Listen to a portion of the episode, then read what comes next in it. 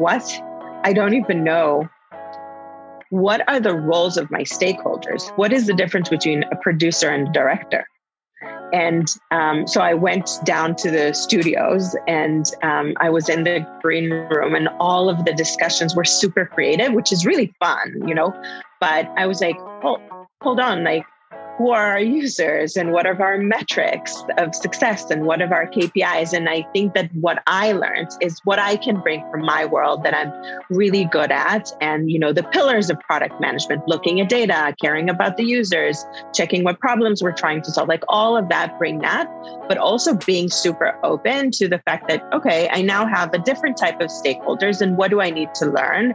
And what do I you know how do i move myself to actually being able to say yes hey everyone and welcome to for the love of product brought to you by the product led alliance. I'll be your host tiana hanson drury chief product officer at mina technologies and all around passionate product aficionado. Each episode we'll be looking at the head and the heart behind product led growth the passion and the practice of product. And we'll be picking the brains of seasoned cpos and heads of products as well as visionary founders and investors getting their inside stories. Enjoy. Hello, and welcome to another episode of For the Love of Product. I am coming to you from a warm London. I am super excited to have with me today Oz Benari. Um, Oz is a product creator and an active mentor for startups and young professionals. She's got a huge amount of background and experience, but currently, what she's working on is she's the co founder of Dragons Can Fly, a Web3 strategy and creative agency. So, we're going to dig into a lot of that. Uh, previous to that, she was at Diligent as the SVP of product management and was also on the founding team of WeWork Labs, building both the physical and digital experiences. Super interesting stuff there. Uh, she spent over 20 years in various product roles, including leading product partnerships for BBG Ventures, as well as in the product and innovation groups at Verizon, AOL Video, and Studios. So she serves on the advisory board for Audio Burst and CS at Hunter College in New York City, which I don't know how she has time to do all this. Um, and on top of that, she's an advocate for resilience and mental health in the workplace. Her book, Starting from Scratch, will be published this year, and we're going to get some early uh, tidbits into it. And with that, Oz, welcome to the show. Thank you so, so much. Um, you have no idea how excited I was to see your note when you invited me to your podcast. So thank you. Oh, that's so great. Well, we are so excited to have you here. And um, I want to dig right in because your background and your story is super interesting. And while we will take a little bit longer to get to the book, start from scratch, it was really inspired by one of the most difficult parts of your life. Um, so let's jump right in. Now, let's just get right into that now. yeah. Um, so I'm um, Israeli. I was born, lived all my life in Israel. Um, I always knew that my uh, place is not necessarily there, um, mainly because of the tech career. I was traveling a lot. Um, some of some of the jobs I was actually traveling more than 50% of the time. So um, living abroad was something that was in my head all the time. And I was just waiting for the right opportunity. Um, eight years ago, I moved to New York City with my family. The first opportunity I actually had to move here, I was on my own and I thought it was hard, but boy uh, to move with a family um, you know not only your own challenges personal challenges with the new uh, place it's also you know worrying for them. You know my husband needed to completely speaking of starting from scratch but completely um, kind of reinvent himself. My kids didn't speak english. So all of that was a challenge personally. And then i came to a, new job um, and the new job that I had, um, you know, that's why I moved, changed very, very quickly, um, overnight um, almost. Um, when actually, when I was packing, uh, still in Israel, I got a call from the person who was the CEO, the person who was uh, supposed to be my boss, and he said, "Listen, I'm leaving." Um, and I'm not sure that you should come here anymore because things will change and maybe you won't be safe in the organization and i was so first of all i was already packed and, and you know mindset was already there but um, professionally i knew that i can grow here and being closer to the customers closer to the market really thought that i could both take my personal career forward, but also take the everything, you know, was easier when I moved, would be easier when I moved here closer to the market and, and the customer. So I was super passionate about doing that. Um, and I insisted on moving and then found myself um, one day very, um, very much at the beginning. My kids didn't even speak English then, um, saying, um, Oh my God, there's a new guy that roams around the the floor and checks what people are doing. And um, he was like, um, "So what do you do?" And I was like, "This didn't sound like," and you know, it didn't sound like he's interested. Really, he was like, "Are you on my list?" Um, and I really needed to to do that to really, you know, reinvent myself in front of him very, very quickly. And um, and tell a different story than he you know what did he see before because he didn't know of me and what i'm doing.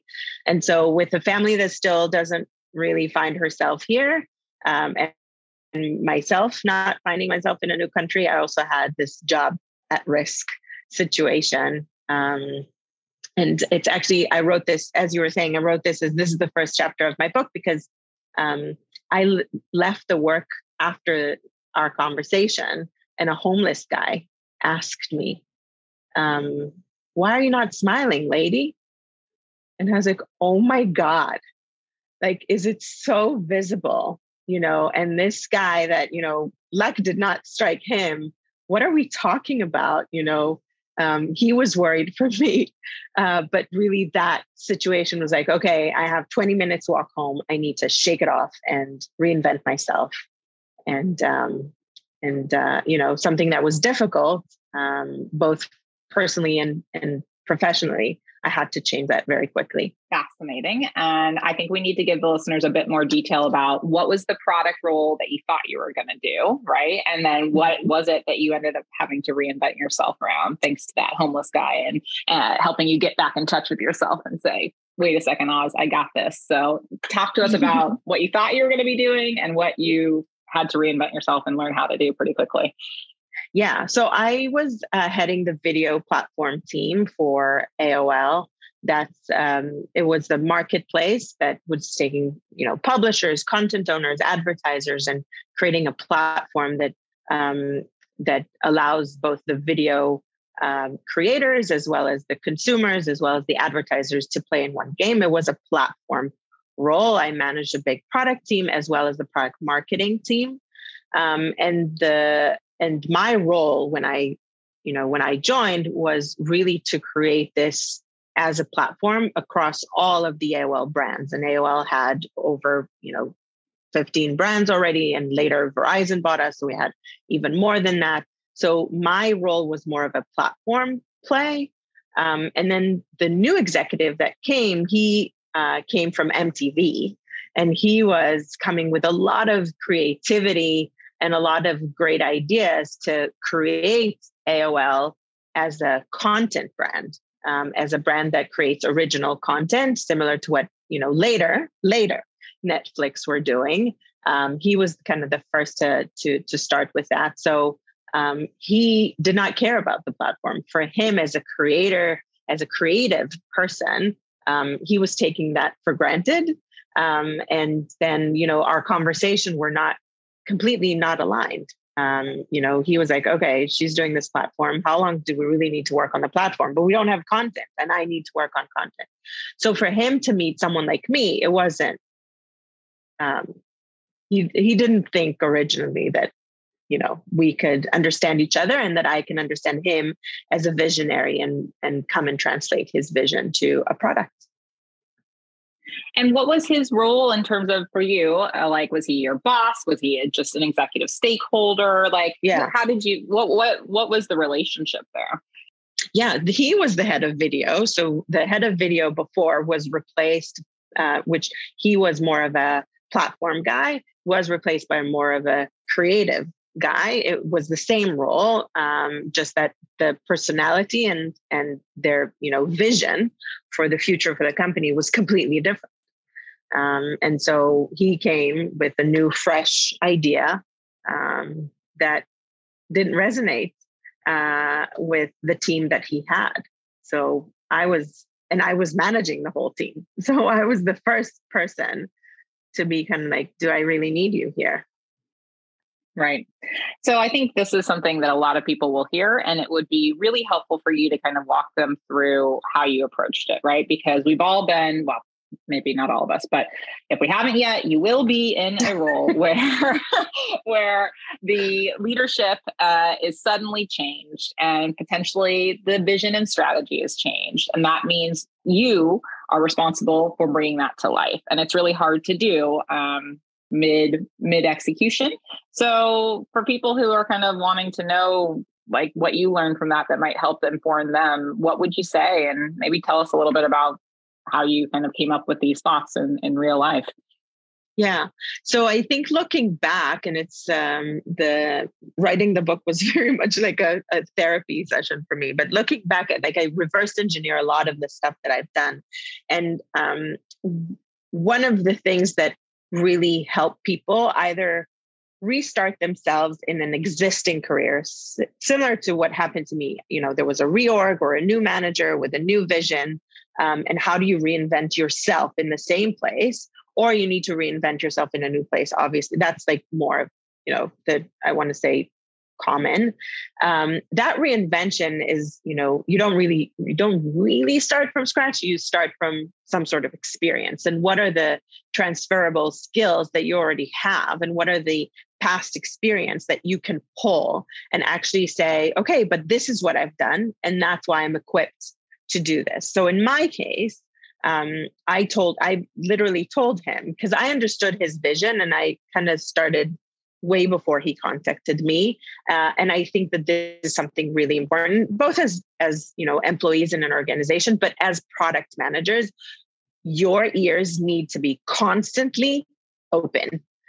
And the idea of listening is listening to your customers, listening to your stakeholders, listening to the market, listening to your competitors. Constantly look for changes because a lot of the times you can save the day. If the market is changing or a big competitor is doing some action that um, you know that works for them, or your customers are starting to talk about a different pain that they had and it's something that happened to me later um, as a good listener, and product managers are good listeners, you have to have a game plan. And so when I saw that a new executive is coming, I researched him. You know, what what is his background? What is he doing? Um, I looked at the announcement because you know this type of position actually you know is announced in the news um, of like why would someone like that be brought on board and, you know, I already kind of started seeing that he would probably care more about the studios. So I knew, for example, that on the studio level, all of our live operations, we had multiple of them and they were actually competing with each other versus like merging. And I saw this as a product opportunity, but you kind of like never touch because it's not yours. But I was ready with the conversation to actually say, listen, there's a really great tech stack here that we're not properly using um, and i could bring that into the conversation but i could also you know understand then he comes from the content world i start you know my first job in tech was actually in technical training. And i and that's i actually credit that to a lot of me understanding how to ask questions how to answer questions how to be curious and how to learn new things. So i brought this into our conversation. I said you know this is what i used to do and this is why i know you know to go into a new territory. This is like why i know to interview you. This is why i know to learn and this is what i've learned. Like i started already he all of a sudden saw a glimpse of how it would be to work with me in this new role. Versus him saying okay i'm going to give her a chance. He actually we actually almost started working. I started brainstorming, throwing ideas, explaining what I've done in the past, like really um, put him in a situation where he feels, oh, that's how it would be working with her.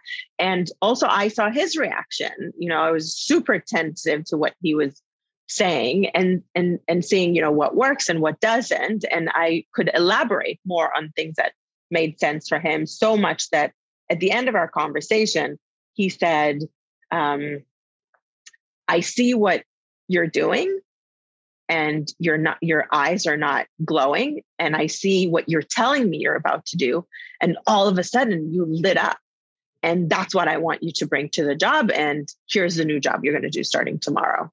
So i think that you know looking at all of this as a recommendation is really what is the experience you can pull out and if you're junior then get experience you know volunteer do projects do something so that you can bring that to into conversations when when you need to fantastic so you ended up being at AOL for what nearly four years, maybe a little over four years. So did yeah, you right. in in the end, what did you learn um, uh, from that job that led you into your next role, which was something that definitely went online, offline, right? I mean, you went from just yeah. digital to also, you know, brick and mortar or real life.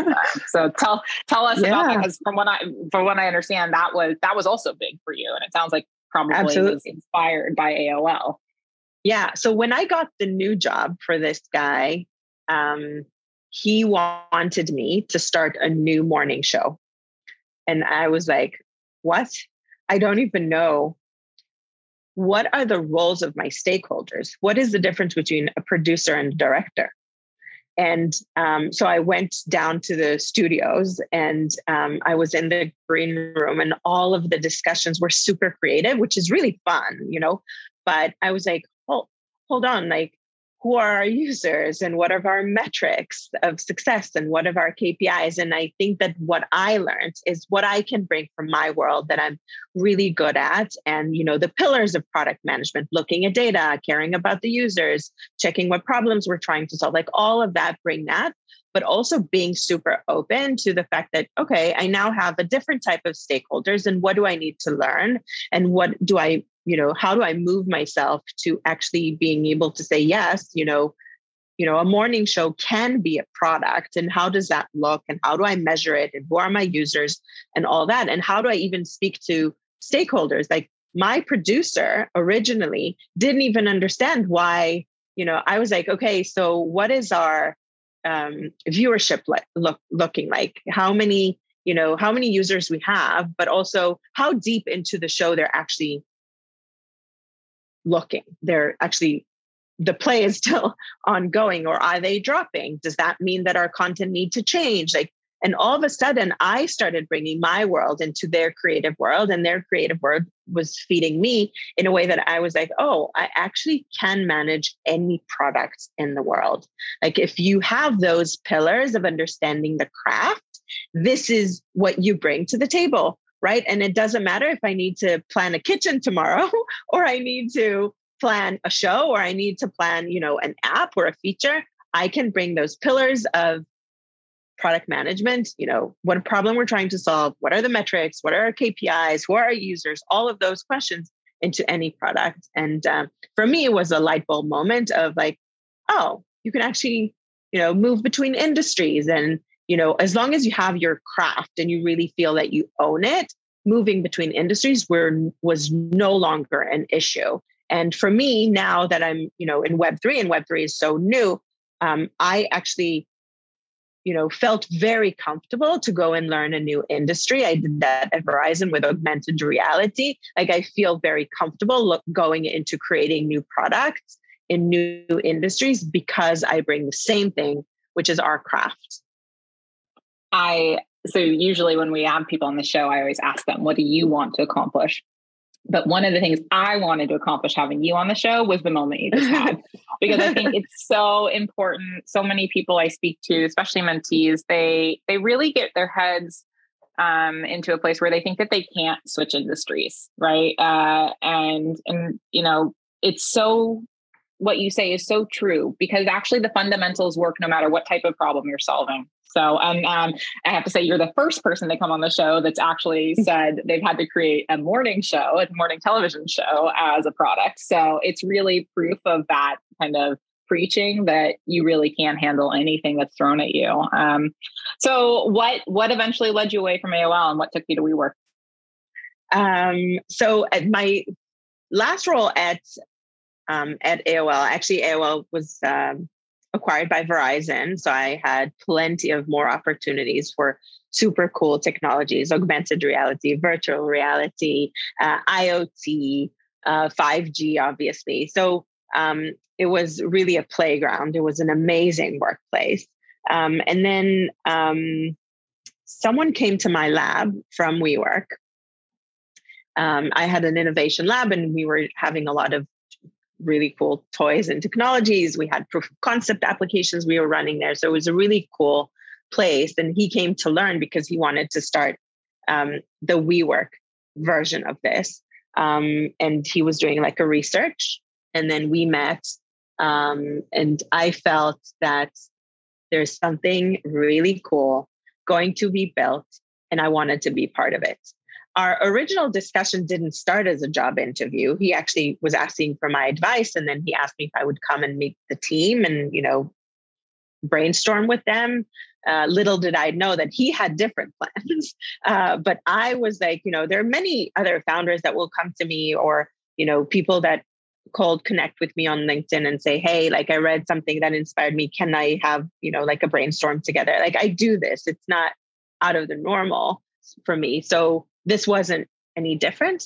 Um, but at the end of it, you know, we were brainstorming on what would be the right org structure for labs. Um, and then uh, a day later, actually, I spoke to my husband. I told him what we were talking about, and he's like, "Are you realizing they're interviewing you? Because this is way beyond. Let's just brainstorm cool things."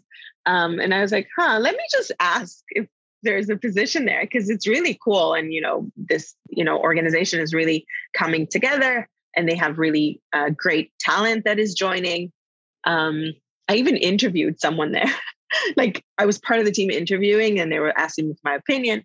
So um, so I, I contacted this person that asked me and i was like hey am i inter- am i in the process of interviewing? Because you know we can talk about it um, and he was like, "You're actually you actually are." Uh, and this is how we like to do interviews. We actually like to first understand who the people are and what they're up about and what are their passions. And uh, and it's important for me. And uh, and I was like, okay, so but what job am I interviewing for? And he actually said, but but we did the org chart. So you tell me what is the job that you want to take? Um, and that was fun because I actually did not start from product. I actually started from programming. Uh, the product was based on content. So I really thought that to look at the content from a product perspective, very, very similar to what I just told you about AOL, but to look from at the content from product perspective, like who are the users I'm trying to attract with this content? Why would they read this here versus somewhere else? Um, who would be our you know who would be interesting to to to put in this what is the roadmap for our content like really looking at the content as the product is where I started. And only then I added the digital version of it of like, okay, so where does the product, where all this content lives? Like I didn't want it in a blog, I wanted it under a recommendation engine. And then I needed more data. And then we became more of a data product. Um, but um, I really didn't didn't start if you know when i started from zero i didn't start from you know let's build a website or uh, or a tool i started from what would be there and how would I attract the users first. Do you think you ever would have done that, like taken a role kind of starting with content if you hadn't had the experience previously at AOL? Like, was that in your DNA or do you think that was pretty linked um, from the previous four years? Uh, it's an interesting question. I think that looking back, every single job I either apply to or uh, actually go and work for somehow is a brings a thread from my past experience. Um, you know anything from even like 15 years ago um, when a lot of the things that um, exist as in as a tool today like user reviews um, exist today marketplaces exist today and i did it before it was even called a marketplace.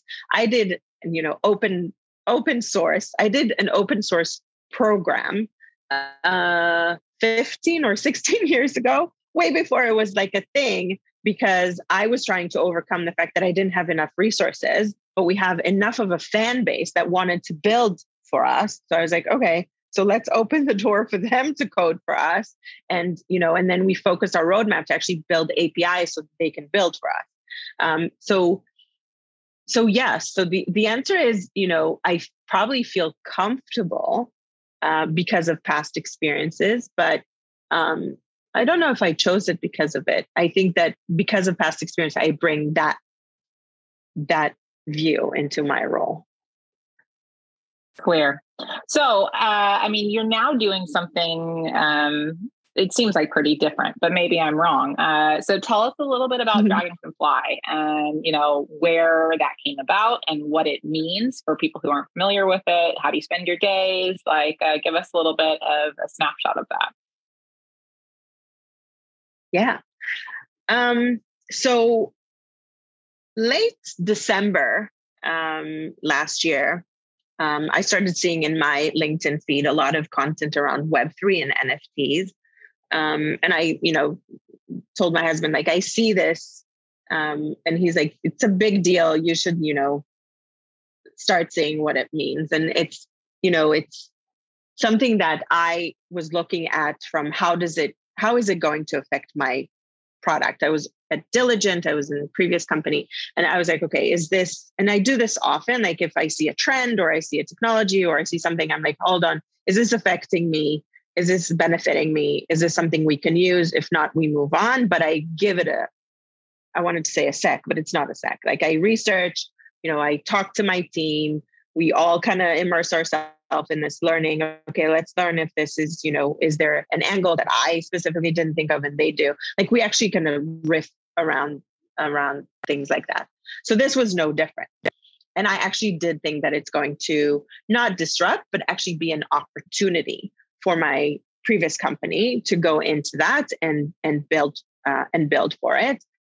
Um, so I started learning more and more, and I got super excited about how products are built in Web three and about um, how engaged the users are. Because you know, as as a builder of products, sometimes you're you struggle to get feedback from your users and where do I find my users and how do I ask them? And if you're not a direct to consumer, then it's harder. And a diligent, with diligent you know its majority of, of the users are actually ceos of company. Good luck you know interviewing ceos of companies. Like it's really really um, hard to find your users. So in web 3 uh, it's all about that. It's all about their engagement and their investment in you and their belief in you. And it's actually something you need to manage. So it's because it's on the other hand, it can really control your roadmap and everything that you're working on. So for me, as you know, as a product struggling with that, I was I found this um, phenomenal. I was like, this is really cool. So I, you know, I'm a, a person that learns by doing. So um, I started, you know, looking at projects that I can volunteer in and give my, you know, use my experience and, and be a part of. And, and I uh, chose two projects. I connected the founders, um, called Connected on LinkedIn. I said, hey, I have some time. You know, I would love, you know, if you need me and we can brainstorm. So we, we, I did that. And then I continued, you know, I called, contacted people. I just really immersed myself in this learning mode. And then a reorg uh, came to my organization. And for me, it was an opportunity to actually say, you know what, I'm going to invest in myself and I'm going to jump um, versus uh, versus stay after this reorg and use this opportunity to one i needed to work on my book but also uh, immerse myself more into this fascinating industry that i wanted to be a part of and part of those you know kind of giving myself time with people, I found my first customer. And then I was like, oh, I actually can do this as a consultant and this will be cool until I find my own, you know, I until I found a home.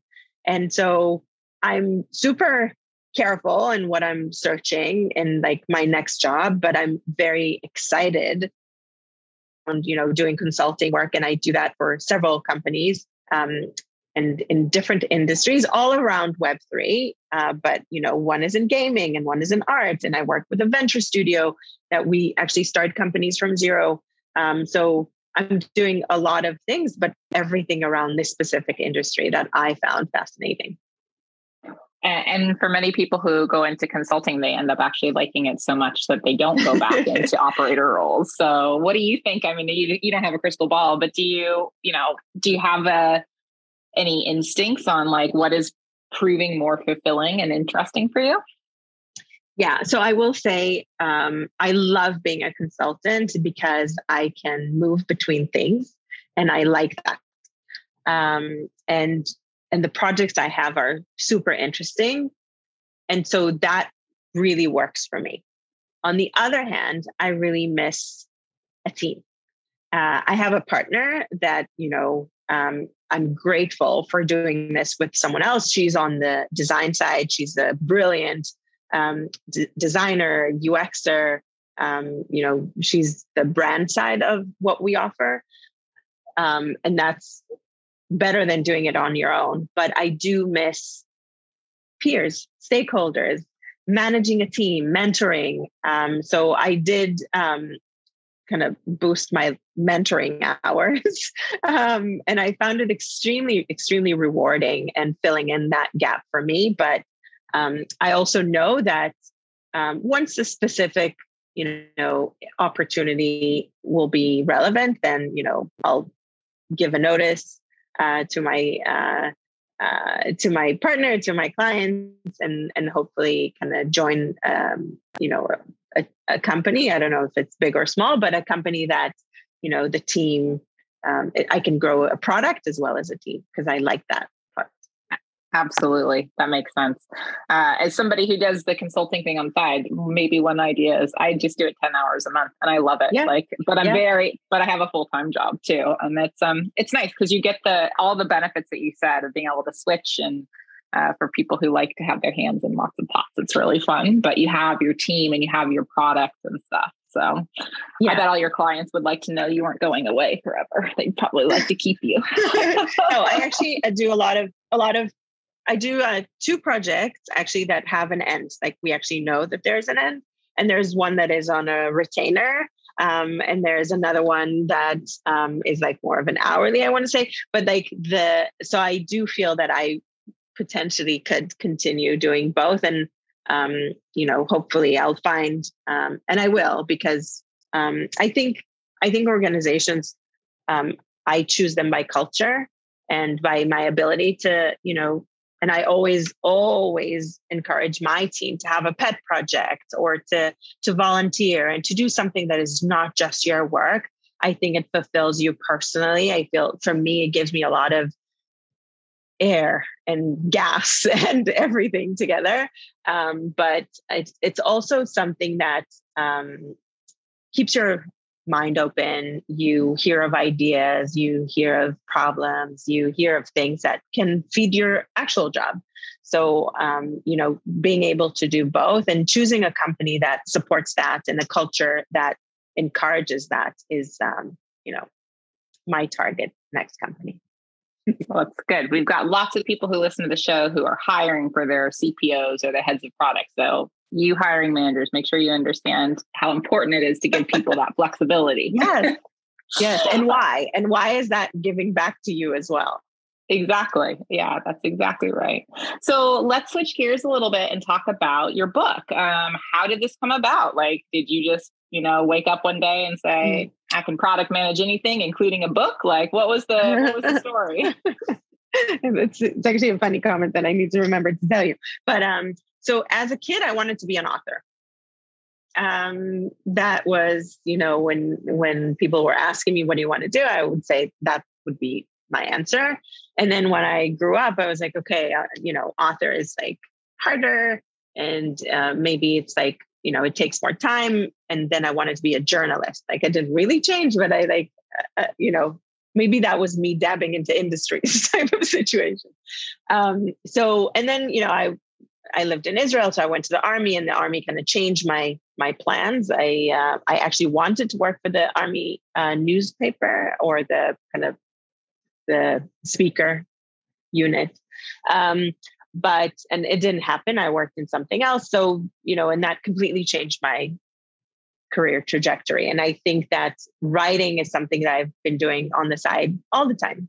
Um, I like it. I enjoy it. It's it it fulfills my um, my creative part and actually working backwards, which is, you know, Amazon um, kind of, I don't know, method to, to product management um, is something that I enjoy because I actually tell the story of what we're building. So it's kind of like together with what I do and what I love to do is is really merging the two together. And so um and so the book was kind of like always there and then when I decided I want to write a book uh, I actually the original book was called How to Build Your Career Like a like a product manager because they're actually things you need to do in the same way that they're things that, that we need to do as product managers.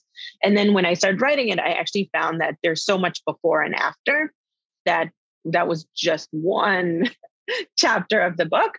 So um, so I changed it and um, and then starting from scratch was born. So um, starting from scratch talks about six steps, and one of them is the product management part, but a six step um, methodology into how do you restart in I, in a new position and it can be a new job or it can be reinventing yourself in a new position in the same organization after reorg or an opportunity finds itself. So i do t- talk about a lot of what we've talked now here around you know how do you keep your eyes open and you you know you're you're in constant this learning mode versus execution mode um, as well as how do you take care of your mental health and your resilience because you know we're so used to these quick wins and we actually even talk about it like what are quick wins? Um, that you know succeeding in a career or building yourself into a career is not a quick win. And so how do you build yourself to be resilient in you know the changes that are going to happen um, in um, you know in in market opportunities? How do you you know not break um, while while starting from scratch. And uh, to your comment about the product, um, my publisher says that I like I ask them questions and I give them comments as if my book is a product. And I actually look at this in the same way. Like if someone follows me on LinkedIn, I am in my go to market strategy now. Um, and um, my product, you know, I was fixated on how to uh, how the cover will be, not because I wanted it beautiful, but actually I wanted that when someone looks at the book, they understand very much like, how do I attract the right users, right, to use the product? How do I attract the right readers to actually enjoy and, and, and find benefit in this book? Like I really took a, you know, looking back, I took a very much of a product approach.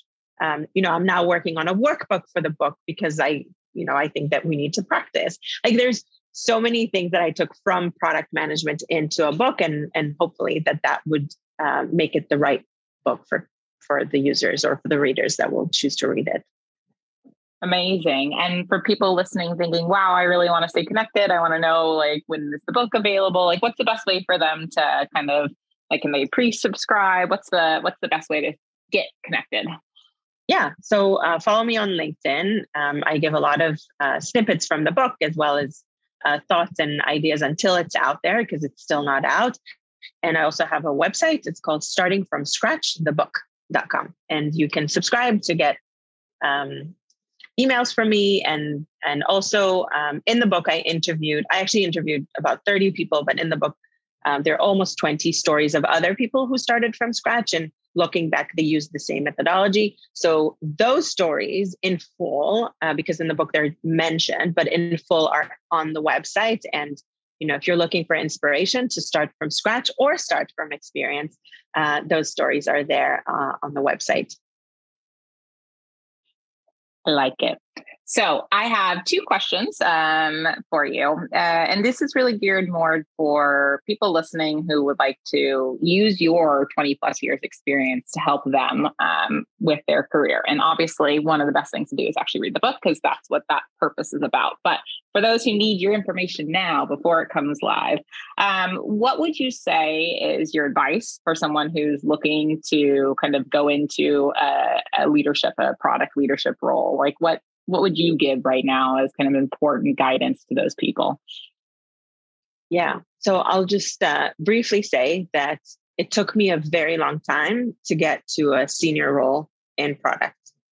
Um, and um, I stumbled upon managers that were stricter, I want to say, with titles and I'm grateful for it. I'm grateful because I have a lot of, uh, I feel like my foundations are super strong, so strong that I feel that I can take young talent and, and, you know, and grow it or I can join a team with super senior d- diligence. You know, I joined a team of super senior, super talented. Everybody knew their job. And, you know, how do you not feel that, oh, what do I have to bring to the table next to such amazing talent, right? Like, what do you bring to the table? And I think that that um, experience of, of growing slower is really important. And so that would be my first advice. Like, don't rush to grow, rush to consume information and experience. And you know and if you don't get it on the job then volunteer. If you don't get on a job go mentor or go get a coach or go you know be mentored or join you know i just posted about a learning pod. Like go join a learning pod do things that grow you so that when you go and come to this senior position it's an extremely lonely place. How do you find your people? How do you continue to grow when there's no one to learn from? And and you need to have those muscles so that you know it's not a you're not alone there at the top and you're actually helpful both for the you know leadership for your ceo as well as for your team. And you're not you know shaken by you know market pivots restructures reorgs. Like you know your craft. And the only difference is the ecosystem. Like that's fine. But, but your craft is really well kind of you know owned. Um, so i think that would be my best advice to not rush and really take in everything that everything and more that you're being given uh, when you're in a team great advice great advice um, and then on the show, we tend to we like to think about ourselves as kind of profiling both the passion and the practice of product. And the passion we think of as the heart, and the practice we think of as the head. Um, and when we first were brainstorming on this show, which we also treated like a product, so kind of coming up with like what was it going to be, what was the ultimate reason for being, we had hypotheses about like what the the product professionals out there would kind of skew towards. So I I want to check with you and see like what do you think as a product professional you identify with more, the head or the heart? Yeah. So I told you already that this would be a tough one for me. Um, because um, let's talk about the head first. So the head is really important because um, product managers have a craft. It's it's a method that when you come to the table, everything is better. And everything is better if you come with your abilities to solve problems, your ability to build a framework of how we think about things, how we tackle things, how we tackle problems. Is it the actual problem we're talking about? Like that part is really, really important. And so you need to um, you need to know your craft. And on that side, I would say, okay, this is like a head position. But on the other hand, if you only come with a method and you're not passionate about your users, about the problem that you want to solve, if you don't really care about the stakeholders that work with you and you're curious enough to find what they think is the solution and you come together to the table and you work with them like all of that is very much of you know a heart side. And so i don't have a good answer. If you're looking for one that i don't i think that you know what makes us really good product managers is that we're able to change those hats and we're able to bring both the passion um, and our obsession to build um, good solutions for our users, but also bring the craft of our work and the frameworks that we know to work in um, in order to, you know, build a successful product and company. I like that answer a lot. Um, okay, so we're at the part of the show where I ask my favorite question that I ask everybody.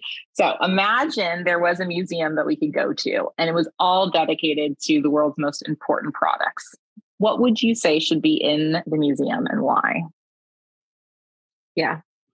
Um, that was another one that I debated if I which one I should tell you, but then because um, a lot of people that hear that this is my choice are saying, "Huh, really?"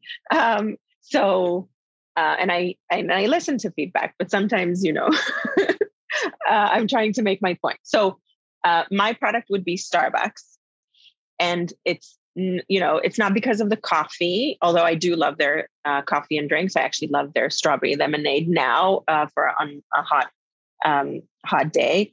But um, I like it because of how they cracked the experience. There, I don't know, thousands of Starbucks all over the US, the world. Um, and the onboarding experience is magical. Like, think of us, you know, the digital world, we really are about how do we onboard users? How do you make it, you know, how do we not lose users during registration, during sign up? Like, how do we actually, and they did that. There's zero friction in coming into the shop and understanding what do I have? Even what is the new flavor of the month, like something I've never experienced before, even that I can see it, I can read it, I can experience it, I can taste it. Like all of that comes together. They also have a very vibrant community digitally that offers them uh, a lot of help and advice, and they let, and they update the users, and they um, you know bring ideas to voting. And so that's I think is a brilliant way to you know engage with your fans and the you know the people who are your brand ambassadors and and you know um, heavy users, which I like. Um, I like the fact that it's physical and digital, like their app, the, the fact that they have an app and, you know, I can, you know, what is the music that is currently um, being played here and that, um, and that, you know, it's a basically a bank, like financially, it's an amazing product. Like I, in a, any given day, I have at least $20 there. Show me another app that I constantly have a $20 there. Uh, so, um, so I think that is brilliant. The fact that they, you know, the digital is not foreign. It's not like, oh, open the app. No, it's like part of it. Um, and so, and even that they, you know, they they play with the brand. You know, um, you know, there's a and I found a gingerbread house that is uh, that you can build not a regular gingerbread house, but actually a Starbucks shop. And I thought that it was brilliant because if I'm a fan of Starbucks and it's now time that this is what we do and we build gingerbread houses and I will find it, I'll actually get it. And I like that they play with their merchandise. Like all of that playfulness is like involving the users and creating an amazing experience. And it's both physically and digitally. And um, and it works, you know, and financially it works. Like all of it put together, I think makes it very much for your museum. Absolutely. I think, and you could be doing the pitch for it for sure because you sell it quite well. uh, all right, Oz. Well, it's been so lovely to have you tell your story and share a bit about your experiences. And thank you for giving us the uh, preview of the book. I think you'll have lots of excited people following along and adding that to their product and leadership uh, bookshelves for sure. Thank you. Thanks for listening to the podcast, guys.